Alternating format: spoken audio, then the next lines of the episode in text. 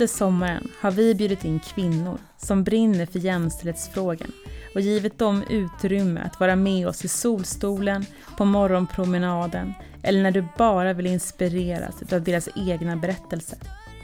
Så välkommen till en sommar i jämställdhetens tecken. Det här är Glow Sommarspecial. De växer som träden, snart äger ni världen.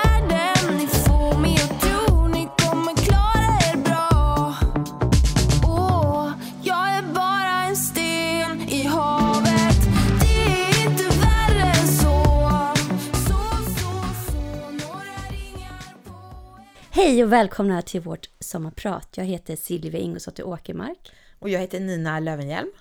och vi har podden Brott, skratt och tårar. Och vi är brottmålsadvokater och jobbar här i Stockholm och blivit inbjudna för att prata bland annat om jämställdhet och hur vi jobbar med de frågorna. Och vår bakgrund är att jag har tidigare varit åklagare, specialiståklagare och jobbat främst med just sexualbrott. Anledningen till att jag blev inriktad på just det är att när jag sa ting, det gör man då efter juristutbildningen, sitter man två år i domstol, var att jag blev väldigt upprörd över hur det gick till vid just våldtäktsförhandlingar och vilken typ av frågor man ställde. Och i samband med det här, för det här är 2003, då kom också Katarina Wenstam ut med sin bok eh, Flickan och skulden, som tog upp de här frågorna. Och eh, jag blev väldigt intresserad av det och kände att, för jag har alltid brunnit för just jämställdhet. Sen jag var liten ville jag bli jurist, från 12 år, och ville jag bli som eh, Nelson Mandela. Just för att man ser människors lika värde. Och som tjej var jag såklart också blivit utsatt då för att inte bli alltid behandlad lika. Eh, då, och inte fått samma förutsättningar trots man har ändå kanske varit både då bättre i skolan och andra, på andra områden. Och även då, för mig har sexualiteten också varit en väldigt viktig del i det här med att vi ska ha samma syn på kvinnor och män vad det gäller vår möjlighet att utveckla oss och ta för oss sexuellt. Och att man inte ska dömas annorlunda eh, för att man är tjej kanske också och tar för sig. Det har jag, jag har tagit för mig även när jag var yngre. Jag vet du, du också Nina och det har varit tror jag en del i min kamp för jämställdhet. Och jag vet Katarina kom ju ut med Slampan för några år sedan också, en bok som är väldigt bra. Där man känner igen mycket. Men jag tror att det var grogrunden och sen så bytte jag till brottmålsadvokat. Det kan jag komma in på lite senare. Men Nina, berätta lite mer om din bakgrund. Jo, jag är som sagt då brottmålsadvokat, men jag arbetade tidigare som domare.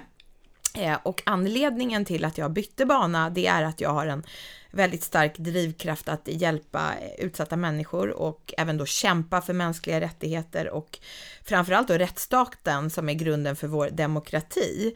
Och eh, jag är väldigt intresserad av jämställdhet och för jämställ jämställdhet för mig, det är att alla människor oavsett kön eller också härkomst, att de ska ha samma makt att forma samhället och sina egna liv. Och det här kommer ju vi väldigt nära när vi arbetar just med brott. För som försvarsadvokat då, som är min huvudsakliga sysselsättning, då arbetar jag med, eller jag försvarar personer som är misstänkta för brott, men jag arbetar även, precis som du Silvia, som målsägande beträde och då hjälper i den rollen brottsoffer. Eh, och arbetet det handlar ju i grunden om att eh, de här personerna då ska få en rättssäker och rättvis rättegång. Men frågan om jämställdhet kommer ju ofta upp i vårt arbete. Dessutom är den här branschen vi arbetar i, den är väldigt mansdominerad just om man arbetar som försvarsadvokat. Så att vi kommer ju i kontakt med sådana här frågor nästan dagligen. Eh, och det här kommer vi komma in på lite mer närmare under vårt sommarprat, hur man ska tackla det här. Mm. För det är ju speciellt. För att någonting vi också vill inspirera till, och det gäller ju såklart alla oavsett då kön eller härkomst, men det är också att våga byta mitt i livet när man trots allt är i, i, mitt i karriären, man har en framgångsrik karriär, jag hade mitt drömjobb som åklagare. Men att bara våga byta när man får möjligheten. För i mitt fall var det så att jag blev uppringd av eh, en tidigare kollega Eh, som var, var tidigare åklagare som skulle starta Sveriges första kvinnliga försvarsadvokatsbyrå som heter Krimadvokater.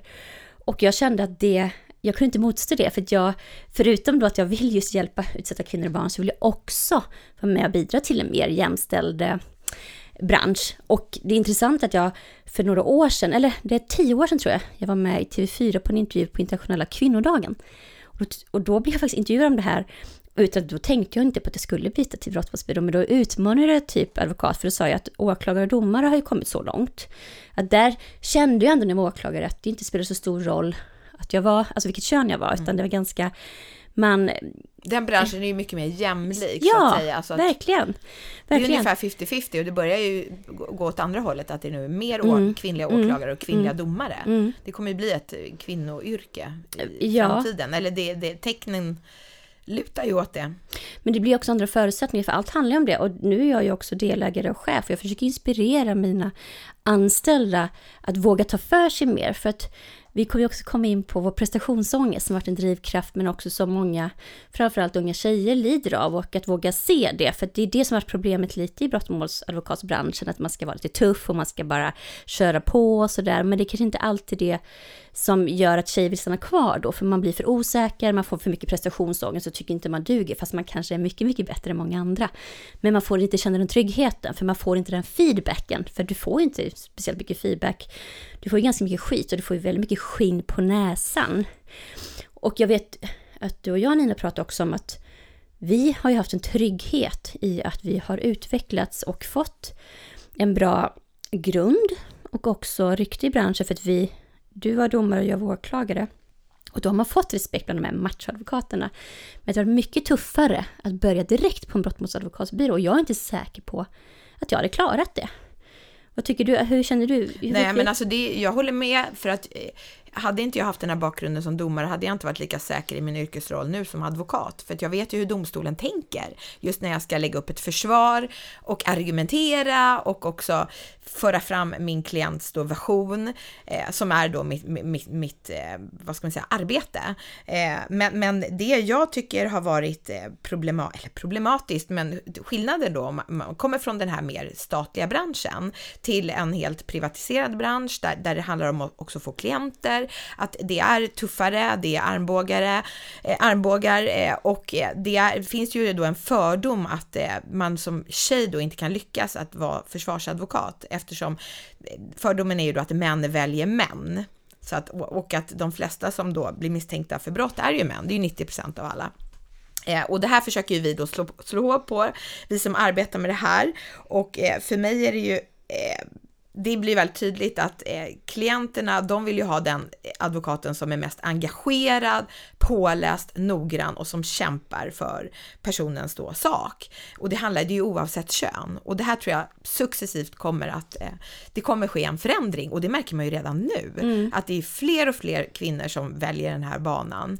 Eh, och eh, det är klart att man måste vara väldigt orädd för att arbeta med det här och det handlar egentligen inte om att det är, det handlar om att du måste ha skinn på näsan, du måste vara orädd, du måste våga stå upp för din klient och också företräda personer som är misstänkta för väldigt, väldigt, allv väldigt, väldigt allvarliga brott och eh, du ska klara det. Vi har ju över 30 års erfarenhet, du och jag Nina, eh, med det här och vi lyfter ju andra, vi försöker verkligen stötta varandra.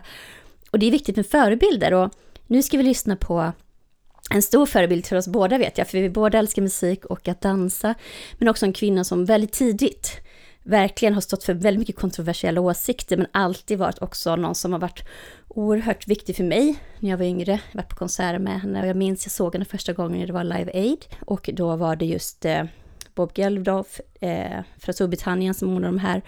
Och hon kommer in där och sjunger Material Girl och Like a Virgin, det är Madonna. Men den här låten är Express Yourself, för det är det vi vill förmedla, att våga stå för dig, upp för dig själv och säga vad du tycker och tänker.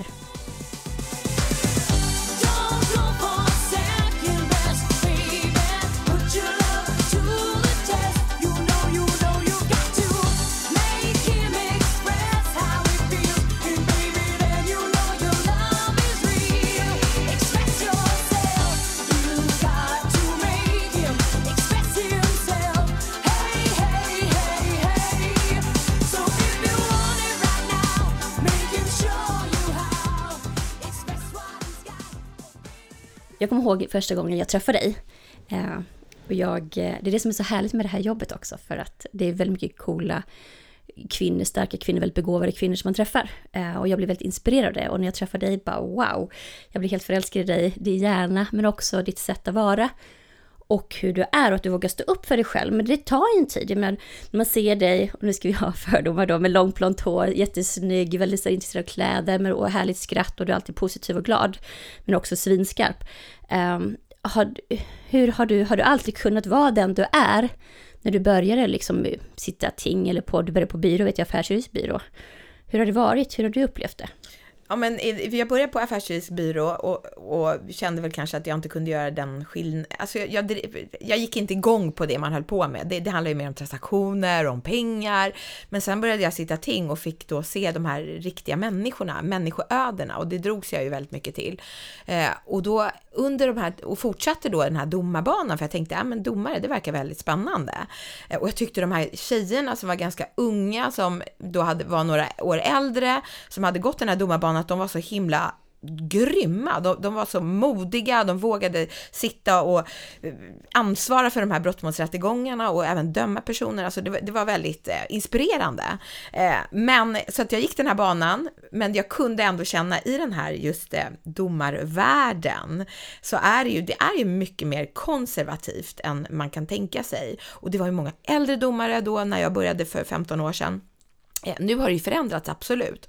Och då kunde jag väl ändå känna att man, man förväntades vara på, en, på ett sätt som passade in. Och det är klart, man ska ju vara professionell och i sin yrkesroll när man då arbetar som domare och dömer person, det är självklart att man ska kunna, man måste ju vara professionell, men man måste ju kunna vara sig själv för att må bra. Och det måste man ju vilket, vilket jobb som helst vara. Och det kunde jag väl känna successivt under de här åren att jag begränsade mig ändå, att jag kände att jag inte kunde leva ut till fullo den jag var.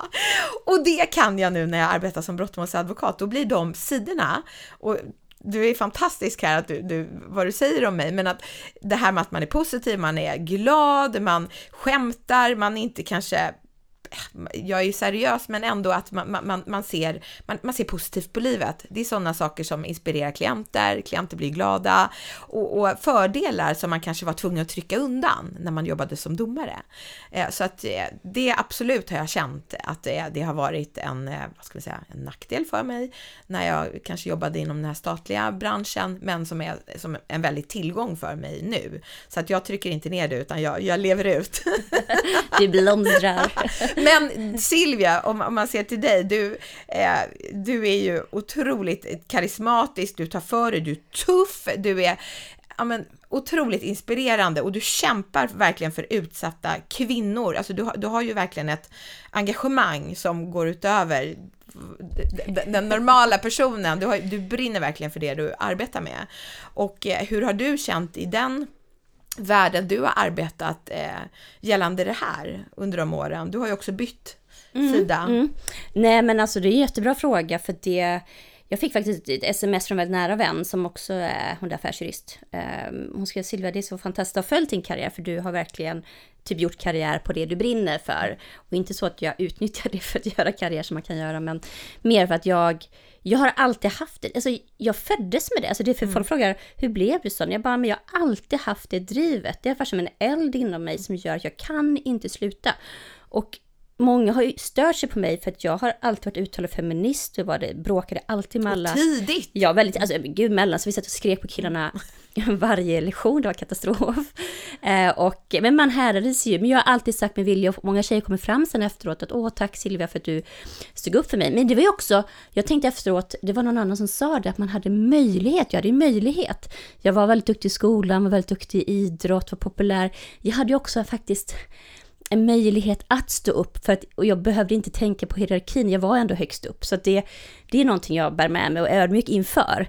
Att då var det såklart lättare också. Eh, men sen såklart jag har mött jättemycket motstånd. Och många har svårt att, jag var ju dansare, eller jag jobbade ju dansare på många, många år. Att, eh, och klädde mig väl på ett speciellt sätt, alltså, eller jag var väldigt liksom avslappnad till det. Men jag sa ting, kom ihåg att många av mina positiva sidor, som jag är som dig, väldigt positiv, glad, eh, har mycket distans till mig själv. Jag har inte behov av att framhäva att jag är smart, för det, vet, alltså det har man ju trygghet i att man är. Man har ju lyckats bra i sina studier. Så det har man ju inte varit orolig för. Men jag har märkt av att man vill förminska mig på grund av att man kanske har utsläppt hår långt och man sminkar sig, höga klackar. Men det någonstans har också varit att jag tänker inte ge upp det. Jag tycker inte att det kvinnliga på något sätt är negativt. Det har jag kämpat mycket med också. Att varför ska det kvinnliga vara? Jag har haft rosa pennor istället för blå när jag var åklagare. Och det är för att jag, jag gillar rosa, men också för att normalisera att no, rosa är lika normalt som blått. Det handlar om de sakerna när polisen skulle bokstavera namn. Eh, när man jag var åklagare hade jour till exempel, då använde jag kvinnliga namn. Alltså jag har liksom alltid haft den där liksom lilla bråkstaken, lilla My liksom. Eller Lisbeth Salander som min exman kallade mig. att jag har det i mig, men för mig är det privilegie att kunna få jobba med det här, både som åklagare, för jag kände att jag kom hem när jag blev åklagare. Att, få, att liksom verkligen jag kunde säga att jag var feminist på intervjun och fick möjlighet att jobba med de här frågorna. Men jag är ju lika som du, för mig handlar det om det människovärde. Jag bryr mig lika mycket om härkomst, jag är själv invandrare. Det är ju lika viktigt för mig, alltså absolut. Nu har det blivit såklart för att jag vill ju först att kvinnor ska, vi ska bli jämställda, men lika, lika viktigt, och vi kommer komma in på lite senare i programmet också, hur vi kämpar för det du och jag. Eh, det gör lika ont i mig eh, som det gör när kvinnor blir behandlade, men eftersom det blir personligt så vill jag bara att vi ska bemötas och jag är trött på att vi har olika måttstockar, att jag varje dag fortfarande måste tänka lite på vad jag klär på mig, hur jag ska mötas, att det inte är självklart att jag möts med respekt och pondus, som min man gör. Och jag har trots allt mycket bättre CV än vad han har. Men ändå så kan, alltså han behöver inte tänka på det. För för honom är det självklart att han får den respekten, att han har pondus. Men inte för mig, och trots att vi är delägare på byrå, han har jobbat tio år längre än mig, absolut, men jag har gjort massa andra saker. Så att det, jag på tal om det så såg vi The Morning Show nämligen nu i vintras. Och när vi såg den och skulle prata om det här, då började jag så här storgråta. För som du sa, jag känner att jag har gjort så mycket våld på mig själv. själv, mm. För att man ska anpassas någonstans. Och trots allt, när man ser det av mig så är det ingen som tror det. Att vi har gjort det. För att vi, men vi är ju över 40 idag liksom, så att vi har ju kommit dit vi vill. Men man har fått göra det mycket för att man inte ska missuppfattas, för att folk ska ta en på allvar.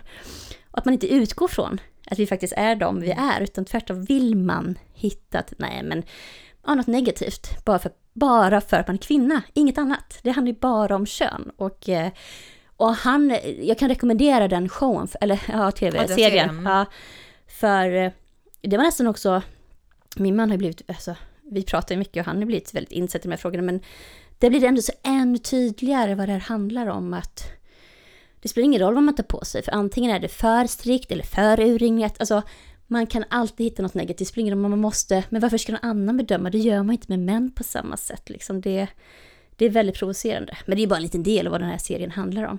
Men, eh, men jag tycker man ska fortsätta kämpa då och hitta kollegor eller studenter som när man pluggar som man kan få energi från och som inspirerar och som stöttar en. För det, man kan, det är svårt, tufft att vara själv också. Att det är tufft att vara själv, att hitta en mentor som kan stötta en. För det är som du säger, som befrielse kunna vara sig själv. Ja, och vi har ju båda verkligen haft problem med vår prestationsångest under, sen vi var väldigt eh, unga. Och, och just att gå juristlinjen, är, det är väldigt hård press och man förväntas få väldigt bra betyg om man ska sitta ting. Så att det, vår bana så att säga som jurister, den börjar ju ganska hårt. Nu, både du och jag har ju ändå, man har haft det lätt för sig och det är ju på något sätt, där har man ju en fördel. Men det börjar redan tidigt på något sätt att det, det, du ska prestera, prestera, prestera. Eh, och det har ju följt oss under de här åren, att man dels då inte får vara sig själv och att man har sånt sjukt prestationskrav. Att vi ens sitter här idag kan man ju undra oss. Men, men det vi vill framförallt inspirera med, det är ju att det här prestationskravet, det är ju någonting som också gagnar en. Alltså, du blir ju bättre, ju mer du kämpar, ju mer du läser på, du mer, du blir ju bättre. Så att det är ju någonting du investerar. Sen är det ju någonting du måste ändå eh, förstå att det här kan inte gå för långt så att du mår dåligt, för det är ju väldigt många unga som mår väldigt dåligt idag och det har ju dels med det att göra, just de här enorma prestationskraven som finns på olika delar av, från olika delar av samhället. Och det är ju samma sak eh, att arbeta som jurist så jobbar du ju väldigt mycket och just som brottmålsadvokat, tiderna är ju väldigt obestämda. Man kan få ett, en jättestor rättegång två veckor senare som ett häktat mål och då måste du på något sätt anpassa ditt privatliv så att du kan sitta långa dagar i rättegång och även sitta och förbereda på kvällarna. Så att ett tips från min sida. Jag har två barn och jag har en man. Jag valde då en väldigt jämställd man. Och det, det visste jag ju inte då kanske att han skulle vara det, men, men jag utgick från att jag ville ha en man som var väldigt snäll. Det var ju nummer, mitt nummer topp. Jag har alltid dragits till snälla, snälla killar. Men det här blev ju väldigt tydligt när vi fick, vi fick barn, att jag kände att nu var jag mammaledig med vårt första barn eh, längre än honom, inte med det andra, då var vi på samma sätt, men, men med första barnet så var jag väldigt mån om att han då skulle få göra precis samma sak som jag. Så att det här är något jag har berättat tidigare för dig Silvia, att jag då när eh, eh hon, min äldsta dotter då var bebis och så skulle eh, min man ta hand om henne och gå ut med henne i en park första gången och jag skulle få vara lite själv hemma. Och då jag, jag, gjorde jag ingenting, jag sa inte till honom vad han skulle ha med sig, att han skulle ta med en extra blöja, att han skulle ha med sig en napp, att han skulle ta med sig ersättning. Utan jag bara, det där får väl han lösa själv. Så att han drog iväg med vagnen och så ringer han sen, eller han ringde inte ens, utan jag tror att han kom hem sen efter några timmar och bara shit, det här blev ju kaos. Jag hade ju glömt ta med mig allting, så han hade fått gå in på ICA då och köpa alla de här prylarna eh, och han löste ju det. Men, men jag tror att där måste man, man måste ge männen en chans att inte ta för mycket ansvar. Alltså det handlar om att släppa kontrollen och släppa ansvaret och det har jag gjort under alla år. Så att, eh, han känner väl att ja, han tar väldigt mycket ansvar, men det är ju förutsättning. Så att det är upp till dig själv mycket. Ja, men och du har så, jag älskar den historien för den är så, den visar verkligen vad det här handlar om. Att man också, man måste själv välja det valet. Man kan inte tro att ens arbetsgivare ska lösa om man är i en ojämställd relation. För den du får barn med måste vara jämställd. Och jag ska ju få barn nu första gången då, på äldre dagar med min man. Han har ju tre barn tidigare. Så vi är såklart, men jag har, det är ju en förmån. jag jobbar så länge så jag är inte stressad nu över karriär och så på sam, som man är när man är yngre. Så det, och vi har ju byrå tillsammans så vi kan dela upp, jag kommer inte vara ledig i ett år, utan vi kommer ju vara lediga lite i början och sen dela upp det mellan oss. Men det är ju en utmaning nu med, men jag känner mig trygg eftersom jag är så pass gammal och har, jag vet hur att han är. Han är också väldigt snäll. Eh, jag var inte lika bra på att välja bra män tidigare, men, men nu har jag lärt mig. För det, det är så fascinerande, man kan ju vara, att inse att det är lika stort val, så man kan ju vara superduktig. Sen är det många som hamnar i faktiskt destruktiva eller liksom ojämställda relationer och det är tyvärr någonting som påverkar jättemycket sen i arbetslivet faktiskt. Eh, för många arbetsgivare tycker jag rent generellt kan vara ändå trots allt relativt jämställda, men sen är det problem om man inte har det stödet hemifrån. Det blir väldigt tufft då. Eh, så jag ser fram emot att det blir mer jämställt framöver såklart också, för du har ju två tjejer och det sägs vara en tjej i min mage. Eh, och man vill ju också att de ska få samma möjlighet och inte ha det som vi. Och det säger jag även till mina yngre anställda som är 20 år yngre än mig. Att, eh, för de kan ju ibland säga, ja det är så, ja de upplever fortfarande såklart att det inte är jämställt, men jag sa, men det är, och det har ju gått väldigt långsamt, men det är ju ändå på väg åt rätt håll. Och framförallt kan vi se det då, till exempel om vi tar upp med både förebilder och sexualbrott, vad som har hänt de här åren. Vi har ju nämnt nu eh, den här showen, men sen också har, har vi pratat om en så vi har båda blivit väldigt, tyckte vi var fantastiskt att se en eh, dokumentär om Hillary Clinton. Se hennes resa, vad hon har fått gå igenom. Och USA är ju väldigt speciellt också, men vilken fantastisk förebild hon är. Ja, och vad hon har fått, hur mycket kritik hon har fått bara på sitt utseende. Att det har förföljt henne under hela hennes karriär. Att hon har försökt, måste anpassa sig hela tiden och eh, det, det var så talande när hon också, man får följa, alltså den är otroligt bra den här dokumentären, ni måste se den. Men just hur man får följa henne under hennes presidentkampanj eh, och att hon då får sitta i sminket där varje morgon, vilket en man inte då behöver. Men det är ju en förutsättning egentligen för att hon ska kunna framträda och, och hur hon då ser på de här minuterna. Hon hade räknat ut hur många timmar hon bara sitter och sminkar sig och, och just den här frustrationen att det här behöver ju inte en man göra. Eh, men det som är väldigt intressant med henne, det är ju att man ser hennes bakgrund också. Varför hon, hon har ju varit advokat och brunnit då för kvinnors eh, rättigheter och barns rättigheter. Det var det hon började med innan hon då kom in i politiken. Så att hon är en väldigt stor inspirationskälla för oss båda. Eh, och hur hon har kämpat under alla de här åren eh, med det här motståndet mot henne som verkligen är knutet till hennes personlighet. Alltså hon är verkligen en stark, eh, stark person. Mm. Och även för alla, både män och kvinnor, men just det är också så kopplat till kön, för hon, alltså, hon är ju briljant och extremt kompetent. De har ju aldrig haft en sån kompetent presidentkandidat tidigare, så det är ju som ett, det var en chock. Där. alltså det är ju, och det är sånt hån mot jämställdhet när man väljer Donald Trump. Alltså det, det jag kommer ihåg Det jag var jag grät. det var- det var som blev... Men det, nej men det är så provocerande och det är som backlash såklart. Och det handlar om att vi får ju inte ge upp. Alltså det går ju liksom inte bara att ge upp. Det här är jätteviktiga frågor. Den mobbningen hon blev utsatt för. Men någonstans också, som du säger, vårt jobb, vi har ju härdats. Alltså vi kan ju ta, det är ju ett krig ofta i rättssalen. Det är mycket hårda ord och och det, det måste man klara av, om man ska också jobba med det här, att liksom verkligen, man får, man blir tuff. Eh, men, Man men, får inte ta det personligt. Nej, det är ju det det exakt. handlar om. Att det, är ju, du du, du, det är ju din yrkesroll och Mm. du kan få otroligt mycket kritik och du kan ju också få mycket eh, kritik och hån och, och hot för att man då försvarar en person som är misstänkt för ett allvarligt brott. Och det här är ju både kvinnor och män som blir misstänkta för väldigt allvarlig brottslighet. Så att eh, i den rollen måste du verkligen stå upp för dig själv. Du måste du stå upp för din klient och du står upp för, för det högre syftet du arbetar med. Och det är väldigt många som inte förstår det. Att vi, vi arbetar ju för rättssäkerheten, att en rättegång ska gå till på rätt sätt och att en person har rätt till ett försvar. Så att det, det är ju det vi också brinner för, både när vi arbetar för brottsoffer men även för misstänkta personer. Ja, jag hade bara ett möte häromdagen med en, för jag är också försvarsadvokat ibland, och då sa jag att bara för att du är anmäld för ett brott innebär inte att du är skyldig. Det är det som så många tror, och jag bara, därför finns ju jag här, för jag ska liksom berätta dina rättigheter och hur det går till. För det är så lätt, man bara, "Åh, polisen, jag ska bli hörd. Jag bara, men det innebär inte, alltså det handlar ju om uppsåt bland annat, alltså det är så viktigt, och därför är det viktigt att din historia, tvärtom, tänk på att nu får du möjlighet att berätta i så fall, om det är helt fel det här, då får du möjlighet. Så det, jag tycker båda, både som är målsägandebiträde och försvarsadvokatet, man hjälper, alltså det är väldigt utsatta personer båda två. Och sen såklart att eh, det är lite skillnad såklart om man är utsatt eller misstänkt, men eh, i alla situationer behöver det inte vara så olika. Men just vad det gäller sexualbrott då, så kan man ju tänka, har det skett någon skillnad satt ting då, f- för eh, 17 år sedan? Och det har det ju. Bland annat har vi fått en samtyckeslag som jag har gjort stor skillnad skulle jag säga, framförallt i attityder och för hur man ska se på vad som är ett sexualbrott. Och vad som egentligen föranledde det fanns ju, var ju många års kamp, eh, bland annat då Madeleine Leijonhufvud och organisationer Fatta som drev på det här. Men det var ju metoo som var väl egentligen den främsta bidragande orsaken till att man ville få igenom den här lagstiftningen såklart, för det var ju politiskt, man ville det inför valet.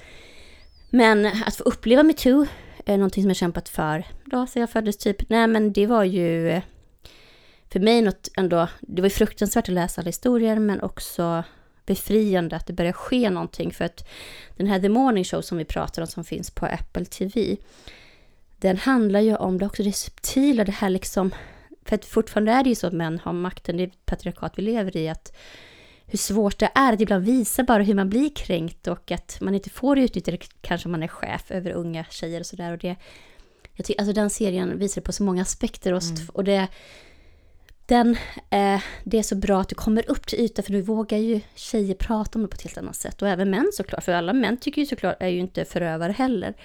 Eh, och även de som är förövare kanske inte ser sig som det, men faktiskt är det. Så jag tycker att det har ändå gjort att jag ser positivt. Det finns massor kvar att göra. Eh, men det som hände nu också nyligen var ju, som jag har jobbat mycket med, jag har jobbat mycket med människohandel och kopplerimål, även som åklagare, så jag har jobbat med det i 12 år nu ungefär. Och som, för mig, som jag har brunnit länge för, är ju just att det här att man köper en annan människa som en form av sexslav. Alltså, för du köper ju någon som absolut inte vill ha sex med dig, det vet man. Att jag inte kan acceptera att det finns i ett modernt samhälle som Sverige. Att, att vi, det är ju inte tillåtet, men det är ett väldigt lågt bötesstraff man får, riskerar i princip. Men bara det att det sker, den människosynen. Och eh, För det kan vi ändå förklara att den personen då som säljer sex, den, blir ju inte, den begår ju inte något brott, utan det är ju den personen som köper sex som begår brottet. Och den som säljer, den, klassas, den personen då, kvinnan då, eh, i huvudsak klassas ju enbart som ett vittne till det här olagliga sexköpet. Hon är inte, eller han då, ett brottsoffer i egentlig mening så, och har inte de rättigheterna som ett brottsoffer har. Man får inte, har inte rätt till skadestånd, man har inte rätt till något målsägande beträde utan i en sån här rättegång så hörs man enbart som vittne. Och det här är ju det tror jag många tycker är en skev bild. För att eh, det har ju du haft ett fall nu här där det har varit fråga om ett sexköp som då har klassats som en oaktsam våldtäkt. Kan du berätta om det? Ja, men det var ju då för att i och med samtyckeslagstiftningen så kommer man ju fram till då att det behöver inte vara så att den som faktiskt då har samlag, jag ser det som ett övergrepp då, eller, ja, Ja. Eh, faktiskt är den som utövar hotet eller tvånget. Eller liksom, för att då är man Fast män- i, i, i, i egentlig mening så är det ju inte det. det, ju Nej. det. Ja. Men nej, men för då Ja. är det människans offer, för det var ju Precis. då en tredje person, man säger tredje man. En annan person bakom, men den här Mm. sexköparen skrev det som kallas när de har ju chattforum där de recenserar. Och då skrev han att hon var misstänkt traffickingoffer och så gjorde recensioner av henne och så Och när väl hördes av polisen också sa nej, men jag förstod att hon inte gjorde det typ det här frivilligt. Och då finns det ju inget giltigt samtycke, då är man ju i en särskilt utsatt situation. Och det var det som nu har varit väldigt uppmärksammat i media med det här Paolo Roberto, när han åkte dit för sexköp. Och det han sa i tv, att eh, hon gör väl inte det här för det är så trevligt och säkert hittvingad av någon. Och då, om man tänker så när man köper dem, då är ju det brotts, alltså en annan form, eller en annan typ ska man säga, då är det ju ett riktigt övergrepp. Jag är ju med nu några och vi som vi träffas och diskuterar huruvida man ska försöka lobba för att eh, det inte ska finnas sexköp. Den lagen har gjort sitt, den har varit fantastisk, men att i och med samtyckeslagstiftningen så ska man verkligen kunna köpa ett samtycke. Det rimmar ganska illa med de värderingar vi har i samhället. Många tycker att det är kontroversiellt, men jag hoppas ändå, jag tror ändå inom tio år att vi, eller jag tror faktiskt kanske fem år till och med, att vi blir redo. För att jag tror många också inte har förstått hur utsatta de här tjejerna ofta är. Och det gäller ju både svenska och utländska tjejer, det är absolut inte bara utländska tjejer.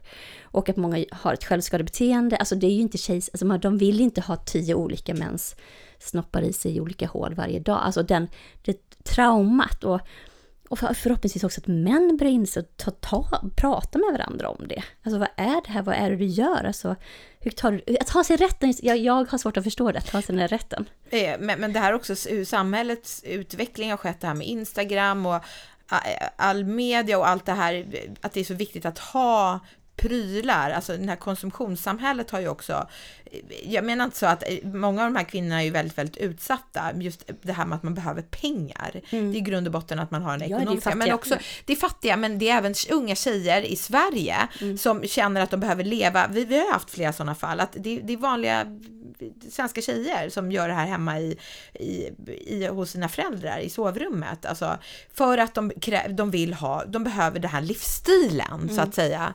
Eh, och det har ju blivit mer och mer vanligt. Absolut. Att det här, det här, hela det här, det här att man ska ha prylar, man ska ha konsumtion, att det triggar, att det, det, det är en slags status, maktfaktor. Eh, och, och det här är ju väldigt tragiskt. Ja, att efterfrågan också, att det är sån enorm Ja. efterfrågan. Ja. För jag jobbar ju mycket med de här sugar dating-sidorna. Exakt. Och det är sån enorm efterfrågan att äldre män just vill utnyttja så här unga tjejer. Så unga tjejer som inte och det, förstår. Ja, och det är ju någonting man, så man brinner för nu och vill jobba med. Men just på tal om Instagram, någonting som vi verkligen också brinner för är det som nu senast kom upp här med George Floyd som blev mördad av en polis i, i USA. Och det som kommer upp nu det här, den rasismen som finns, för det finns absolut inte bara i USA, den kommer ju till andra uttryck ibland där. Det är ju väldigt så här överrepresentation av polisvåld mot just mörkhyade män, men vi har tagit, tar upp det mycket i våran podd, eh, att det även sker här i Sverige och hur vi jobbar med de politiska strömningar som finns, att vi vill skapa en mer nyanserad bild av eh, de här, vilka som är misstänkta för brott och inte, för det, det jag vill inte att vi hamnar i sånt läge och inte du heller, alltså så som det är i USA. Eh, och att vi jobbar mot fördomar med. Och, och, och man måste förstå varför vissa saker sker i vårt samhälle så att vi alla har ett ansvar. För där, det har varit mycket med ungdomsrån och så i media. Men det är också konsumtionssamhället bland annat. Alltså, Mm, det är, vad, hur får du makt? Och hur är det enda sättet för om du inte får makt, om du inte kan få jobb på grund av ditt nej, namn. För faktiskt, det är lite så som sker i Sverige. Vi kan inte blunda för det. nej. Och just också att då pengar, makt i de här också utsatta områdena som, där också mycket våld förekommer, där, där blir ju det en status. Att du ser de äldre killarna, att de lyckas få tjejer, de lyckas få pengar, de har attribut, eh, bilar som gör att aha, det här blir förebilder för dem. När de inte får jobb, så att säga, och kanske inte har samma förutsättningar som alla andra. Och det här brinner vi båda väldigt, väldigt starkt för eftersom vi träffar i vårt jobb väldigt många personer som är väldigt utsatta. Eh, och där kan man känna att där är vi långt ifrån jämställda i den bemärkelsen. Jag kan känna att det är så orättvist var, var man föds och vilka förutsättningar man har. Eh, och det, det tänker jag nästan dagligen på, att jag är så otroligt tacksam över mitt liv. Och att jag kan känna att mina barn, de, de förutsättningar de får eh, och hur orättvist det är. Och det är ju det man vill kämpa för, att, att det, det är liksom, alla har inte samma förutsättningar. Nej, och jag satt nyligen i en våldtäkt som blev ogillad och där var jag, kunde jag, alltså tyvärr kunde jag säga, ah, hade han hetat ett annat namn, för det var en vanlig svensk kille, då hade han blivit dömd. Och det kan jag stå för. Ja. För problemet är också att både inom domstolsväsendet, åklagarväsendet, men framförallt domstolsväsendet, man jobbar inte tillräckligt med de här frågorna. Det är alldeles för heterogen. Alltså det är så vitt, vitt, vitt. Ja. Mm. Alltså, och så privilegierade svenskar som jobbar som domare.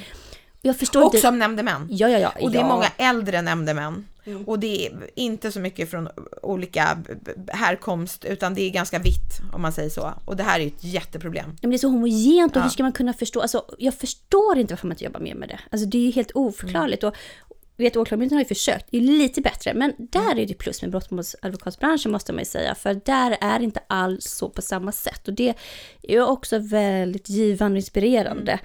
För vi måste ju spegla det samhället vi lever Exakt. i. Vi är ett mångkulturellt samhälle.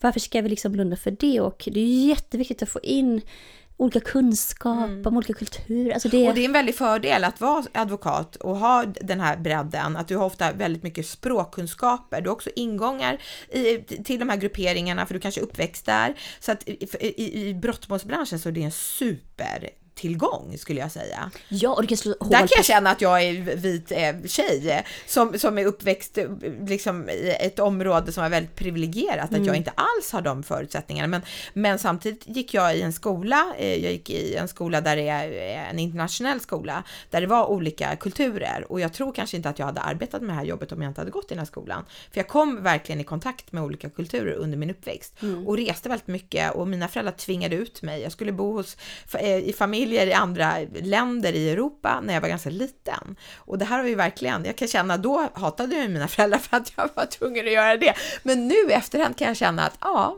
det där gav mig väldigt, väldigt mycket, för jag fick se en annan sida av världen. Och det är så viktigt att inte ha, försöka jobba med sina egna fördomar, för det har vi alla. och Det, Alla. alla har det och det är så viktigt att inse det. För annars kommer vi inte få ett mer jämställt eller mer, alltså ett bättre icke, för det handlar inte, det gäller inte bara att vara, jag läser det, inte bara vara att man inte är rasist, utan man måste verkligen jobba för att, med de här frågorna, det räcker inte bara att säga det, utan man måste ju aktivt själv hela tiden jobba med det. Och nu ska vi spela en låt som inspirerar också när vi var yngre, men den här texten handlar just om att man ska bortse från sina fördomar och jobba med dem. Och det är Free Your Mind med En Vogue.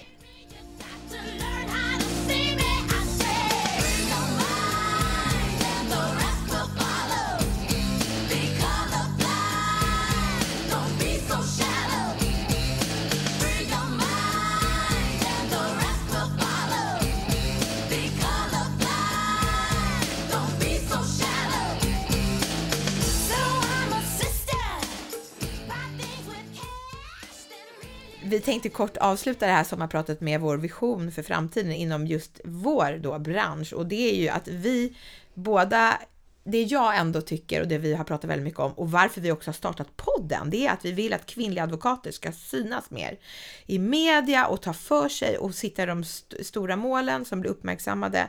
Eh, och vi vill också skicka med att var inte rädd att ta plats och var en förebild för yngre kvinnor. Promota andra kvinnor, kämpa för det du tror på och ge inte upp. Eh, och för mig är det väldigt viktigt att jag vill vara en förebild för mina två döttrar och jag tampas med det dagligen. Ah, är man en tillräckligt bra mamma? Jag jobbar så mycket, men jag vill att de ska växa upp och känna att de har exakt samma möjligheter som killar och det här är en väldigt, väldigt stark drivkraft hos mig. Mm. Och det visar ju du också med hur du lever, att man har det, man kan få det, men man får ju kämpa. Och att man också faktiskt, som du tar upp här, vågar lyfta de här andra kvinnorna, för bara för att man, man lyfter andra kvinnor innebär inte att man trycker ner sig själv, tvärtom, det finns utrymme för alla. Och ju mer begåvade kvinnor, desto lättare blir det för dig själv. Så tro och motarbeta inte andra kvinnor, för då finns ju en plats i helvete för de kvinnor som motarbetar varandra. Med de orden så avslutar Ja. vi. Och en låt som också är just på allt vi har pratat om, men fantastisk förebild. Beyoncé och Formation. Ha en härlig sommar. Ja, hej hej!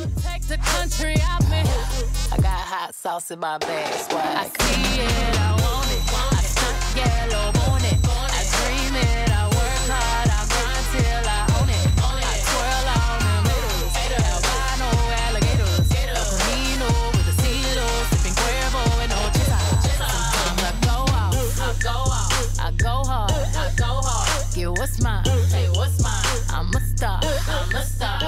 slay. I slay.